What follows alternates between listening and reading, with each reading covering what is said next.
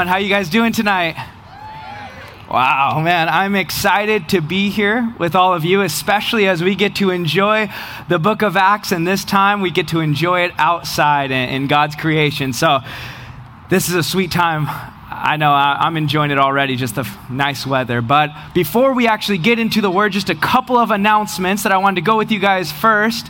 Um, one of the announcements is we have e bulletins. So, if you guys have not already signed up for those, would you please sign up for those online? Um, you can ask um, Barbara or or Marcus or, or anyone else, I think, and they can tell you how to sign up for those, but you can sign up for them online. And then the other thing is, we are going to be having our services outside like this. Uh, and for as far as we know of right now. So stay uh, informed. We'll keep you guys notified on that. But for now, all the services will be outside. And so we get to enjoy this nice summer weather. And so we get to thank the Lord for that, that we live in this place where we get to enjoy this kind of weather. So if you guys have your Bibles, would you please turn to the book of Acts, to Acts chapter 12 and 13 as we continue our study through the book of Acts.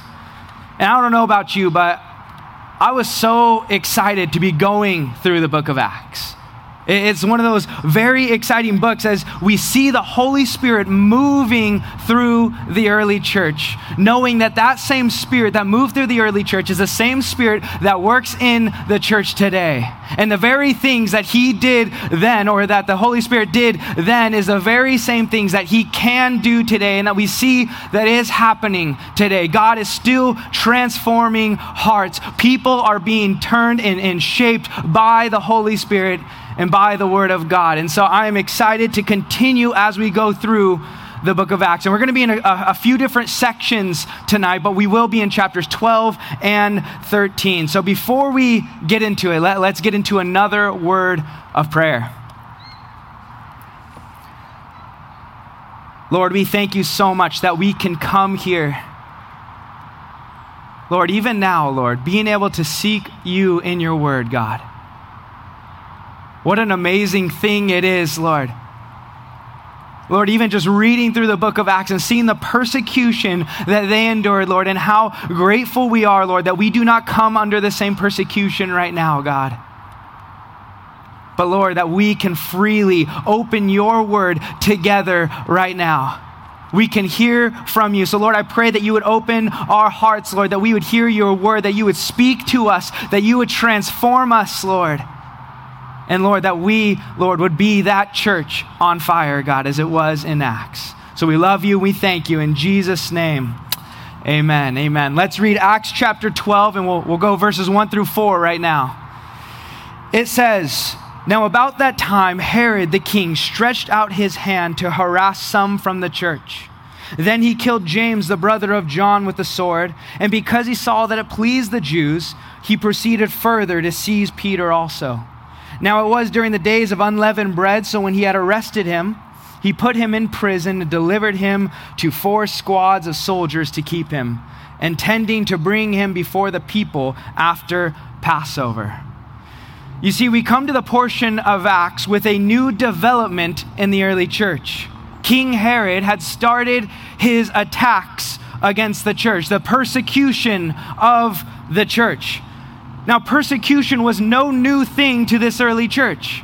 They had already seen persecution. They had already been going through persecution. We saw this with Stephen, the first martyr in the Bible recorded. We saw Stephen be martyred just a few chapters ago, and many more martyrs came and followed suit after Stephen as persecution arose against this early church. But the new development is what we see here in verse 2. It says, speaking of Herod, then he killed James, the brother of John. You see, of the 12 disciples, of the original 12, James was the first to be martyred here. The death of James shattered any illusion that there was that somehow these 12 disciples enjoyed a, a sort of divine protection. You see, especially James. He was one of the three that were intimate with Jesus. One of the three that was always mentioned. It was always Peter, James, and John. And now here, John, or I'm sorry, James, was put to death by the sword. You see, Jesus had made it clear in Matthew chapter 10 that they would be persecuted, that these disciples, they were not going to be protected from this persecution, but that they were going to be going through this very persecution as the church went through. And now this is becoming a reality to this early church, as James is the first disciple martyred. But it doesn't end there. If you continue on in verses 3 and 4, it says, And because he saw that it pleased the Jews, he proceeded further to seize Peter also. Now it was during the days of unleavened bread, so when he had arrested him, he put him in prison and delivered him to four squads of soldiers to keep him, intending to bring him before the people after Passover. As this pleased the Jews, as Herod saw that the Jews liked this, that it gained him favor, that it gained him popularity before the Jews, he proceeded to go further. He captures Peter and he puts him with four squads of soldiers. You see, one soldier was the usual what they would put them with. They would shackle him to one soldier, and that would do the job. That would do the trick. But you see, Herod, seeing how elusive you could say these disciples were, he puts them in a squad of four two to be shackled to, two to wait outside the cell to keep watch. Now, you might be asking the question why didn't he just kill him here? Why didn't he just kill Peter with a sword like he did with James? It would have been easy. It would have tackled the situation right here. But the text gives us evidence that it was Passover. And so it says here in verse 4 so when he had arrested him, put him in prison, delivered him to the four squads of soldiers to keep him, intending to bring him before the people of after Passover.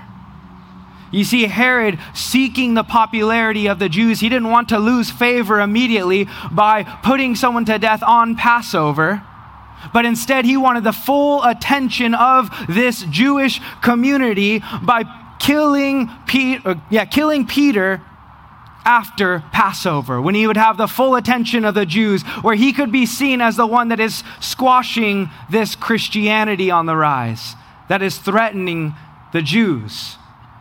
But look what happens in verse 5. It says, Peter was therefore kept in prison, but constant prayer was offered to God for him by the church. You see, they may have had soldiers, but the church had prayer. The text reads constant prayer in verse 5 but constant prayer was offered to God for him by the church. This constant prayer can also be read as earnest prayer.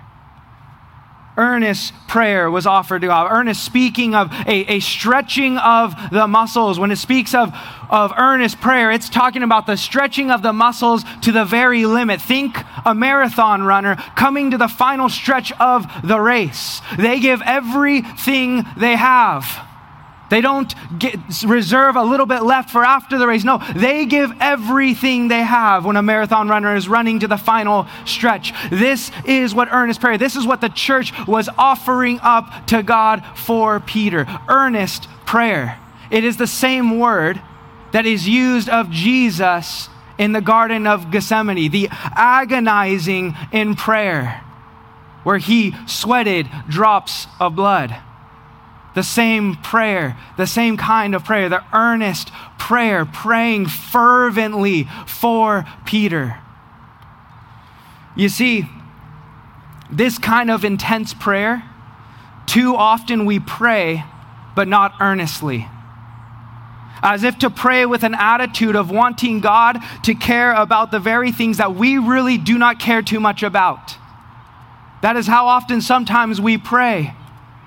We pray as if there, there's, there's nothing in it. We don't really care too much about it. You see, the earnest prayer shows our hearts care passionately about the things that God cares about. When we pray earnestly for something, we pray because we passionately want to see God intervene. The church, we as the church, we need more earnest prayer. You see, this was the prayer that was offered to God for him, for Peter, by the church. And it reminds me of a quote that has very much convicted my heart by Pastor Chuck Smith. He said, Prayer is by far the greatest outlet of spiritual power that we have.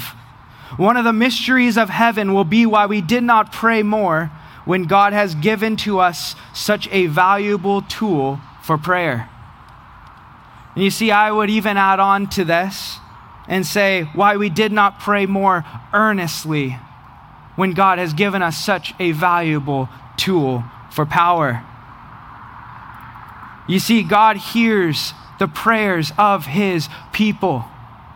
And so we ought to pray as though God is going to answer. We ought to be praying earnestly, but too often we pray as though God is not going to answer, as though He doesn't hear our prayers. Let us be the people that pray passionately, that pray as this church did in Acts, because look what happens. Look what happened when this church prayed earnestly. It continues on in verse 6. And it said, And when Herod was brought to, was about to bring him out, that night, Peter was sleeping and bound with two chains between two soldiers, and the guards before the door were keeping the prison. Now, behold, an angel of the Lord stood by him, and a light shone in the prison. He, he struck Peter on the side and raised him up, saying, Arise quickly. And his chains fell off his hands. Then the angel said to him, Gird yourself and tie on your sandals. And so he did.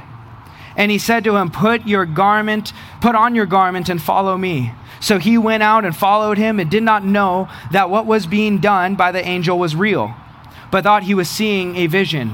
When they went when they were past the first and second guard post, they came to the iron gate, and that leads to the city, which opened to them on its own accord. And they went out and went down one street, and immediately the angel departed from him. Verse 11 and when Peter had come to himself, he said, Now I know for certain that the Lord has sent his angel and has delivered me from the hand of Herod and from all the expectations of the Jewish people. You see, Peter, the night before his own execution, didn't show any signs of anxiety. Instead, he sleeps. He said he, he sleeps bound with two chains between two soldiers. No sign of anxiety whatsoever, but he is awakened by an angel and is taken out of the chains, past the guards, through the gate of the prison, and he is freed. You see, one thing I would like to point out in, in all of that, and what we see through this, is Peter obeyed without even knowing what was happening. It even records for us he thought he was seeing a vision, has no idea really what is happening, but he obeys. You see, we read this text, and, and questions can come into our minds. Often. I, even think about in this text alone why was Peter rescued and not James? James was executed. Why didn't God rescue James also? He very much could have. You see, the reason God does things or does not do them are known only to God. But like Peter, God is not calling you to understand all the time, He is calling you to trust Him. There are going to be many times where we don't understand what is happening. We don't know what is going on. We can't explain it according to our own logic why this thing is going on. But we trust that God has a plan through it all, that God is in control, that God is the one that sits on the throne, that his ways are higher than our ways. I think if I was in the same position as Peter, I would be questioning everything. I can even see myself here. I don't want the whole plan. Okay, what's going to happen after I get past the guard post? What happens if this guard sees me? What happens if it wakes up? How do I get past this guard door that is happening? I'd be wanting every single question to figure out the plan before I would decide, okay, I will follow you, angel, and go and free myself right now. But that is not what Peter does. Peter trusts and he goes. No questions, no plan of action. The Lord led him, and he went forward. You see, we, we do this all the time, even in our own lives. We try to question everything. God is calling us somewhere, and we want to know the whole plan before we will decide to take it. When in reality, God wants us to trust Him, to put our faith in Him and watch Him move. Because that is exactly what happens with Peter. Peter trusts God and Peter is freed, finds himself outside of the prison, coming to himself and praising God and saying, Now I know for certain that the Lord has sent his angel and has delivered me from the hand of Herod and the Jewish expectations.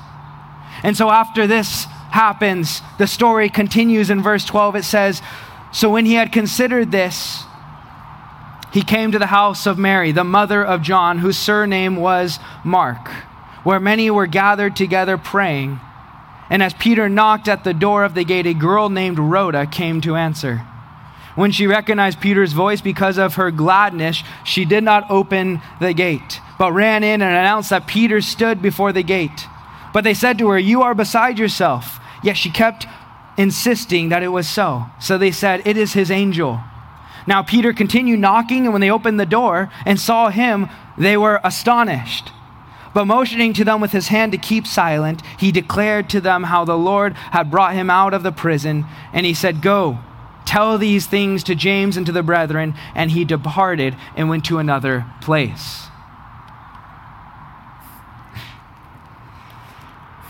You see, Peter, he goes to the very place where he knows that the people of the church are praying for him. He goes and knocks on the door of this gate where the people are gathered praying earnestly for him. And I love the realism of the account here. The realism that, that Luke records for us in this, in Acts right here. He goes to the gate, he knocks on the door. Uh, uh, most likely a younger woman named Rhoda. She comes and she is so excited. And I can picture this. Just picture this with me for a second. She gets so excited that Peter is there. She just only, it says she only hears his voice and she is so excited. And I can just imagine so many people, maybe even myself, doing this like, Peter's here. Oh my gosh, the guy that we are praying for, he's here with us. He, he came. God answered our prayer. And she's so excited. She forgets he's there and he, she runs to the people praying. Well, then she comes to the people praying, and the very person that they are praying for, they're like, oh no, he's not there. Oh, Rhoda, you always do this. Always thinking this. No, he's not there. He can't be there. Just imagine this. No one even believes her until they see it for themselves that Peter is at the door. You see, this church, the, the, these gathering of believers, yes, their prayer was earnest, but their faith, underwhelming. You see, but little faith can accomplish great things if placed in a great God. As we see with Peter being freed, yes, they might not have had the greatest of faith, even seeing by their astonishment of seeing Peter, but they prayed earnestly, and God answered the prayers, and he freed Peter. And Peter comes to them, and he joins with them again, and he tells them, or he tells them to tell James, the brother of Jesus, what had happened, and then he departs to go and, and continue the mission that God is calling him to. You see, we can read of this earnest prayer and the, the, miracle which ensues after it. We may read through story several times. I'm sure many of you out here have read this story over and over and over again. You've all had the same laughs when you look at Rhoda and the believers in the church. You guys have all heard this story. And we can often think, even seeing this story, we can often think, wow, that is so amazing how God and the Holy Spirit worked through the early church. Or we can see this story and we almost read it like it's some sort of mythology, like it's some sort of imaginary story. Instead of looking into the word, to the very word that we see here, and realizing the reality of this word, that God works in this way, and God still works in this way. You see, this very thing is something that can happen in the church today. And it is something that does happen in the church today. God is continuing to move. God is continuing to do miraculous things. He is changing people's hearts from darkness into light. You want to see a modern day example of this? Pick up any missionary biography, read of it, and you will see God working in this same way through people today. God is moving, He is working. And as we see with its story continued, Pastor Brad covered on Sunday, the King Herod, he's struck with worms. The, the, the, story now cuts to King Herod, and he comes out in his glorious apparel, and he is struck dead as he takes the glory from himself, for, for himself from God. And so we skip into this next scene, which is chapter 13. But before we enter chapter 13, something I just want to speak to us all about first. You see, Acts is all about missions. It's all about spreading the gospel, the fulfilling the great commission spoken to us in Acts chapter 1. You will receive power when the Holy Spirit comes upon you, and you will be my witnesses in Jerusalem, Judea, and Samaria, and to the ends of the earth. You see the very introduction that we see in chapter 1, the very commission that is given to this early church is the very one that we see laid out for us through the book of Acts. You see, if you were to see a chapter breakdown of Acts, you would see that chapters 2 through 7 are, is the gospel going forth in Jerusalem. If you were to look at chapters 8 through 12, you would see the gospel going forth in Judea and Samaria. And if you were to see chapters 13 through 28, the end of, chapter, of Acts, you would see the gospel going forth through the ends of the earth. The very thing that Jesus had commanded his disciples is the very thing that we see laid out for us in Acts. And we see it through the church being formed and the gospel spreading in Jerusalem.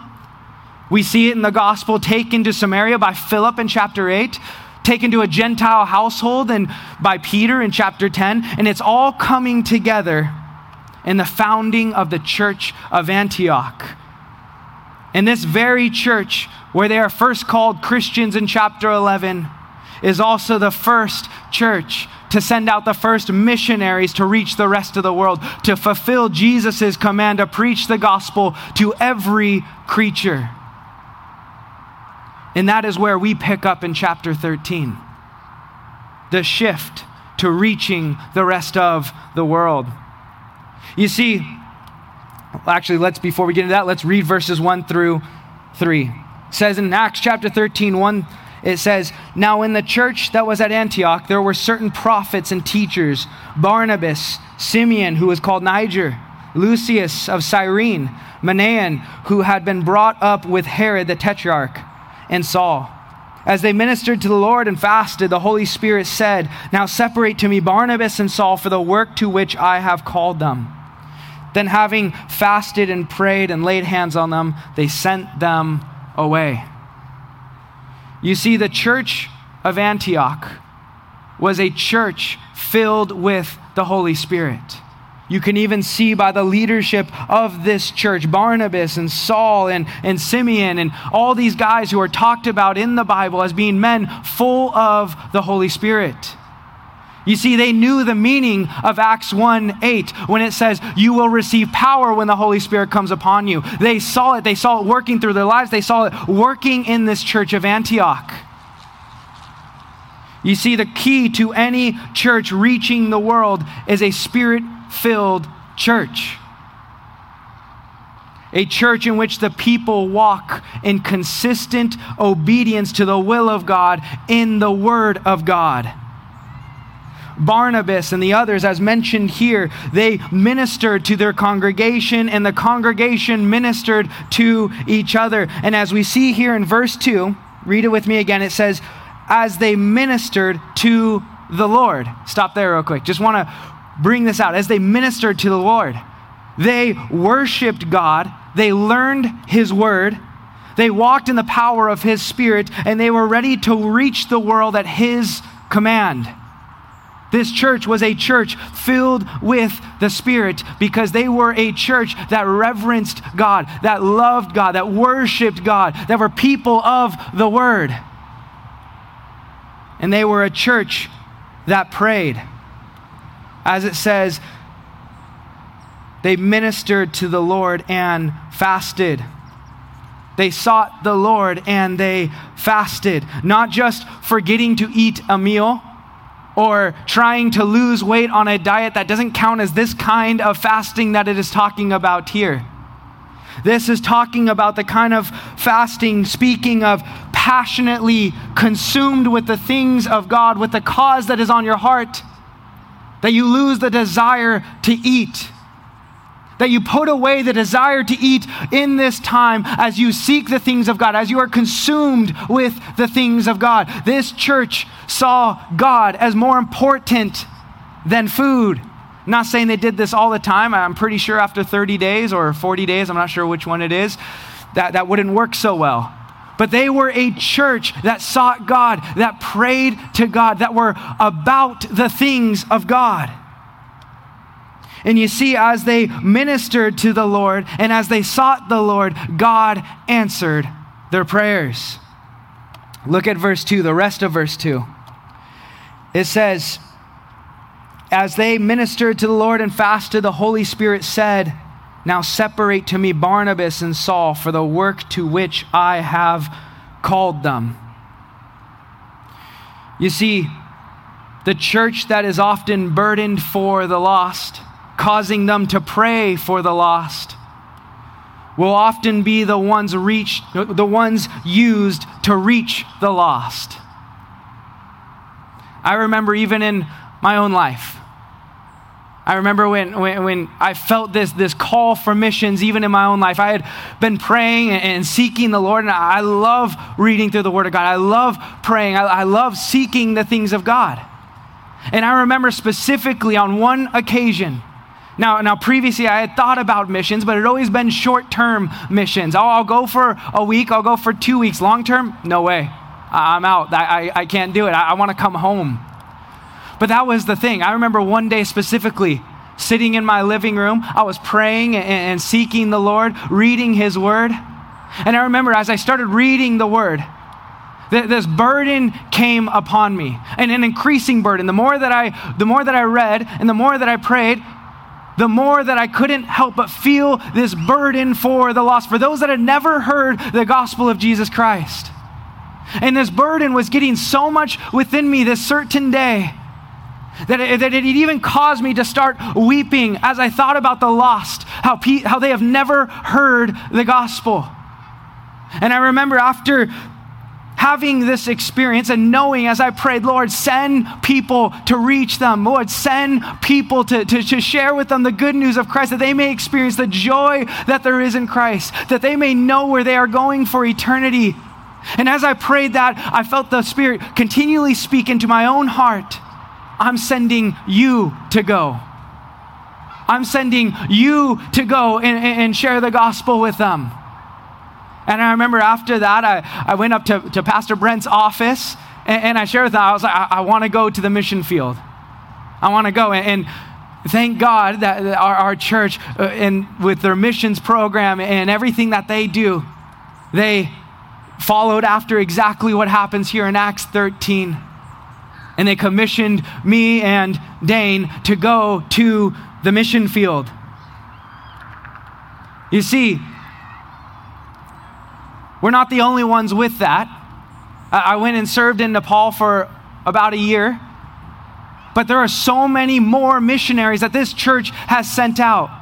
So many more missionaries that are going and preaching the gospel of Christ. And it's not because any of us are any special, but we see this word. We see eh, that we pray, and the burden for the lost is real. You see, the outcome of spirit filled life is a spirit filled burden for the lost. You read the word, you seek the Lord, you are going to have a burden for those that do not know him.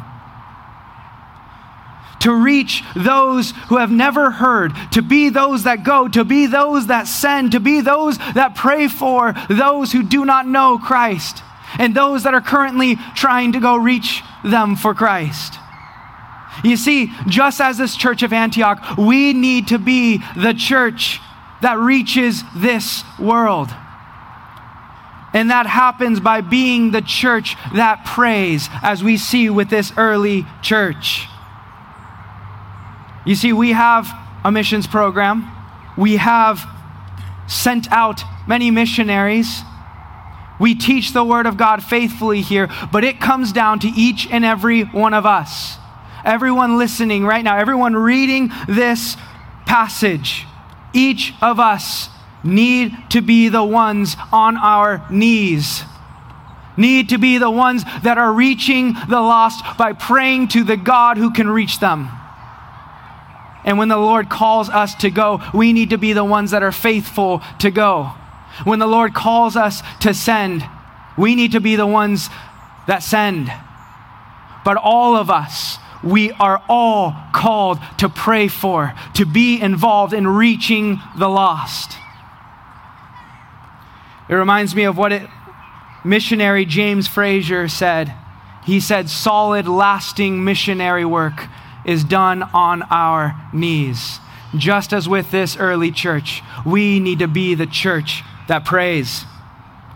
And so the Holy Spirit called, they fasted and they prayed, they laid hands and they sent them out. And as you see that in verse 3, then having fasted and prayed and laid hands on them, they sent them away. You see verse 4. So being sent out by the Holy Spirit. Just real quick, in, in, in all reality, right here, it wasn't the church or the organization that sent them out, it was the Holy Spirit that sent them out.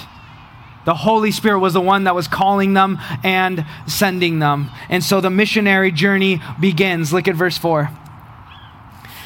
And so, being sent out by the Holy Spirit, they went down to Seleucia, and from there they sailed to Cyprus.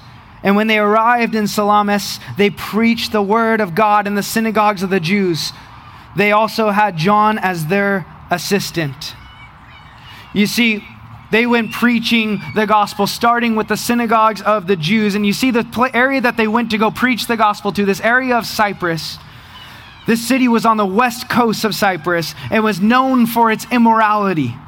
Even as Barnabas and Paul preach the gospel there, they come across the spiritual darkness of a sorcerer named Bar Jesus, or son of Jesus, which is very ironic or as Luke notes, his name is Elymas.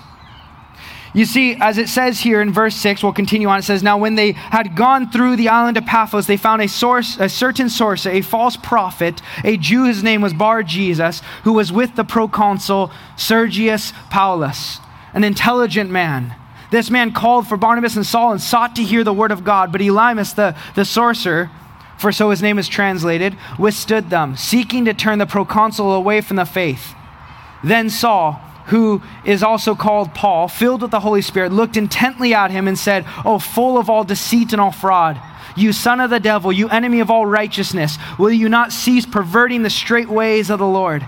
And now indeed the hand of the Lord is upon you, and you shall be blind, not seeing the sun for some time. You see, Elymas was a sorcerer who was a sort of advisor to the proconsul. And as the word notes right here, the proconsul was an important man. If you can imagine with me, a proconsul was a Roman uh, or a Roman proconsul was, was responsible for an entire province, an entire region he had charge over, and he answered only to the Roman Senate. And so this man had lots of power. He was a very important man. And so this man, he, he calls for Barnabas and Saul to come preach the word of God to him, to, to come so he may hear this word. But with this proconsul calling Barnabas and, and Paul, as we see with great opportunity for the gospel, there is always opposition. We see in verse 8 through 12 that Elymas the sorcerer tried to withstand them. He, he, he opposed them, trying to sway the proconsul from listening to what Barnabas and Saul had to say. But Paul, full of the Holy Spirit, rebukes Elymas, and this miracle happens that Elymas's own spiritual blindness becomes a physical blindness upon him, and he has to be led away by the hand. And as this unfold, unfolds, it says in verse 11, And immediately a dark mist fell on him, and he went around seeking someone to lead him by the hand. Then, verse 12, the proconsul believed when he saw what had been done, being astonished at the teaching of the Lord. One thing to note right here I love how it says, it was not the miracle that caused the proconsul to be astonished, it was the teaching of the Lord.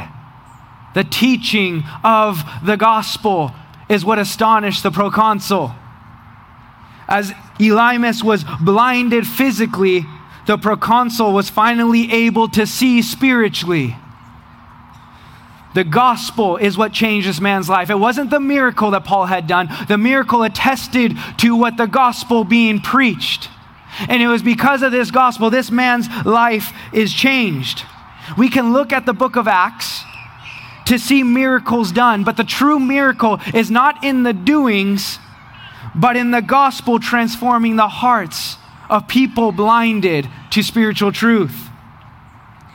The same gospel that makes the blind see here is the same gospel that can change the world around us, that can turn the darkness that we see into light. Just as it changed this man of power in the book of Acts. It can change the hearts of anyone.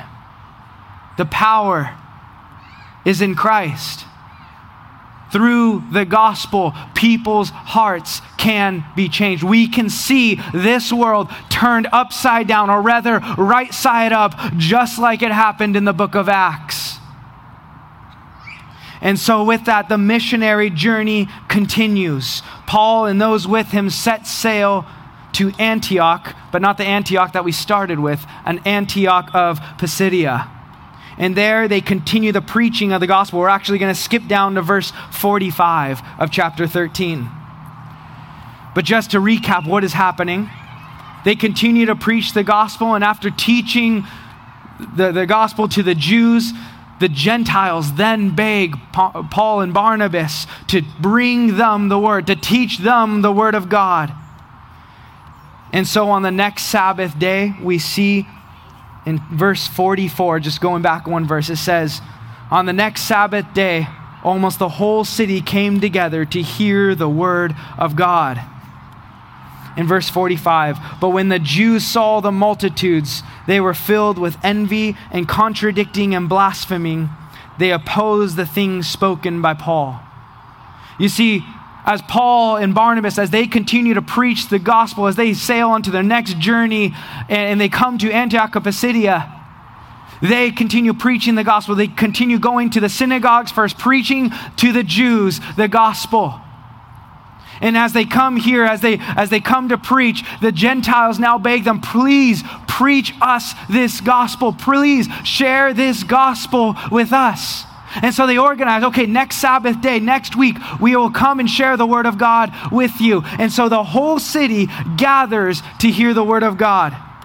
But then, with all the popularity that is coming from this, with the whole city gathered to hear the news of Jesus Christ, it caused an envy within the hearts of the Jews. Something inevitable for those concerned more with being popular than with serving God. Paul's preaching becomes more of a debate. The ugliness of envy. Here it is, a, a great work of God. God is setting it all up. The whole city is coming to hear the word of God God is completely ordaining this. And then all of a sudden, when it's about to happen, the Jews, being filled with envy and jealousy, they start speaking against the words of Paul. They begin contradicting him, blaspheming him, distracting and destroying the very witness they were about to give to this whole city. But it's not over. You see, they opposed the things spoken of Paul because it went against the way they perceived how things should be. You see, even in the world around us, people reject Jesus because he doesn't fit into their mold. He doesn't go along with the way that they want to live, and so they reject Jesus. He doesn't fit their lifestyle. So they oppose him. And these very people that oppose him with the way that they live, they don't do it straight out. You see all the time with the world around us, people still claiming to be Christians, but then they say, Oh, I reject this form of Jesus. Oh, Jesus wouldn't do that. That's not the Jesus that I serve. Well, in fact, they are not serving Jesus at all because their lives disprove it themselves. You see, this is what was happening with the Jews. This Jesus, they didn't want to serve because they were in a place of prominence. They were Jews. Oh, this gospel was meant only for the Jews, but now it became available to the Gentiles. They didn't want this middle wall of separation broken down. And so they started opposing Paul. They started opposing the things spoken of by Paul. They opposed Jesus. They rejected Jesus because it wasn't how they wanted it. But see, it talks of here Paul and Barnabas were zealous for the things of God. Look at verse 13. Sorry, not verse 13. Verse 46. Then Paul and Barnabas grew bold and said, It was necessary that the word of God should be spoken to you first. But since you reject it and judge yourselves unworthy of everlasting life, behold, we turn to the Gentiles. For the, so the Lord has commanded us I have set you as a light to the Gentiles, that you should be for the salvation to the ends of the earth.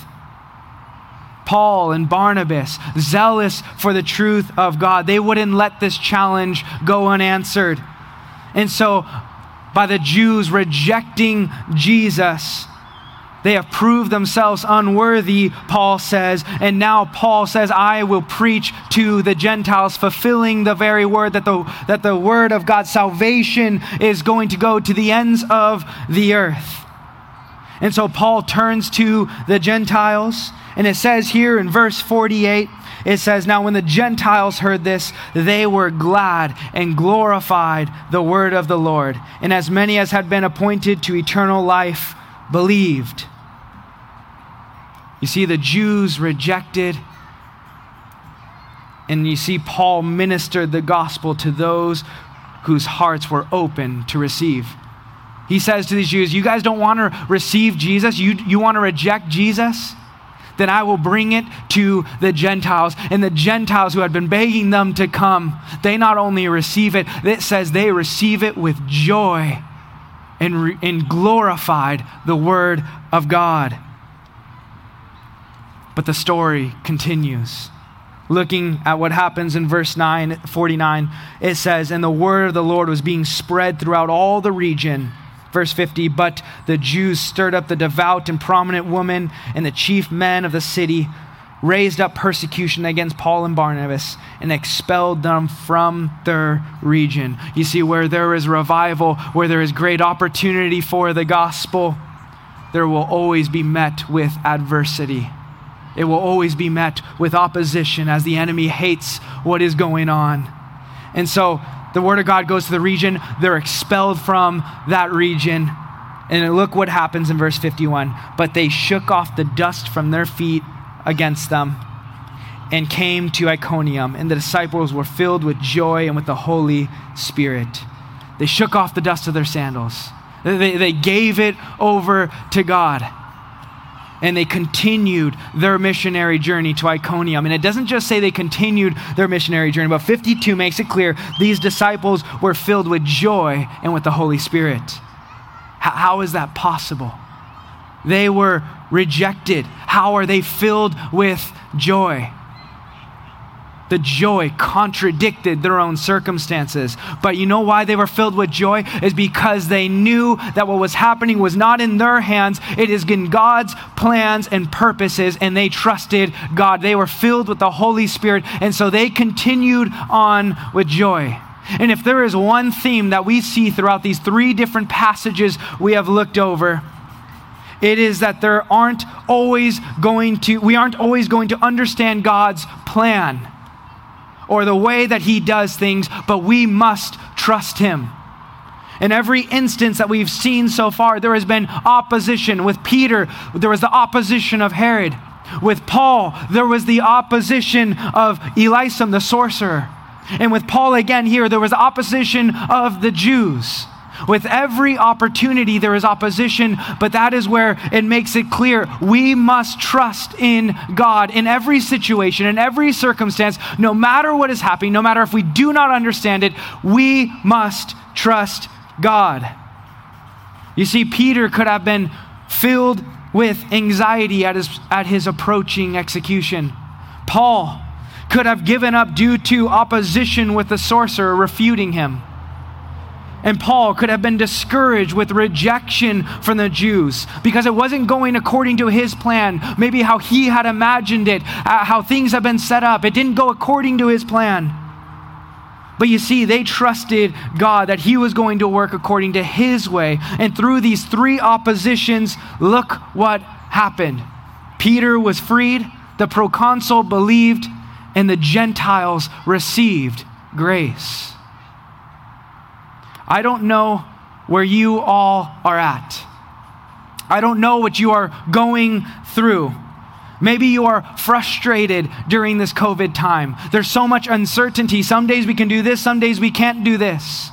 Maybe there's frustration going on. Maybe you're unsure of the future. You don't know what is going to happen.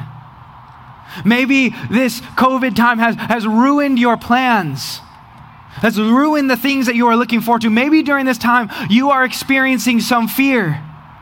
Fearful of, of not knowing what is going to happen, not knowing about your health, not knowing about the health of your family. You have no idea what is going on.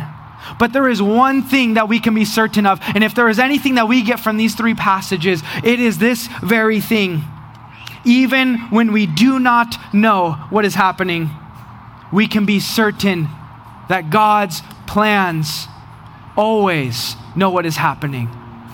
God's ways are always going to come to pass. We can rest assured on God that His ways are higher than our ways, and nothing that happens in this world is going to thwart God's plans. God is the one that is on the throne.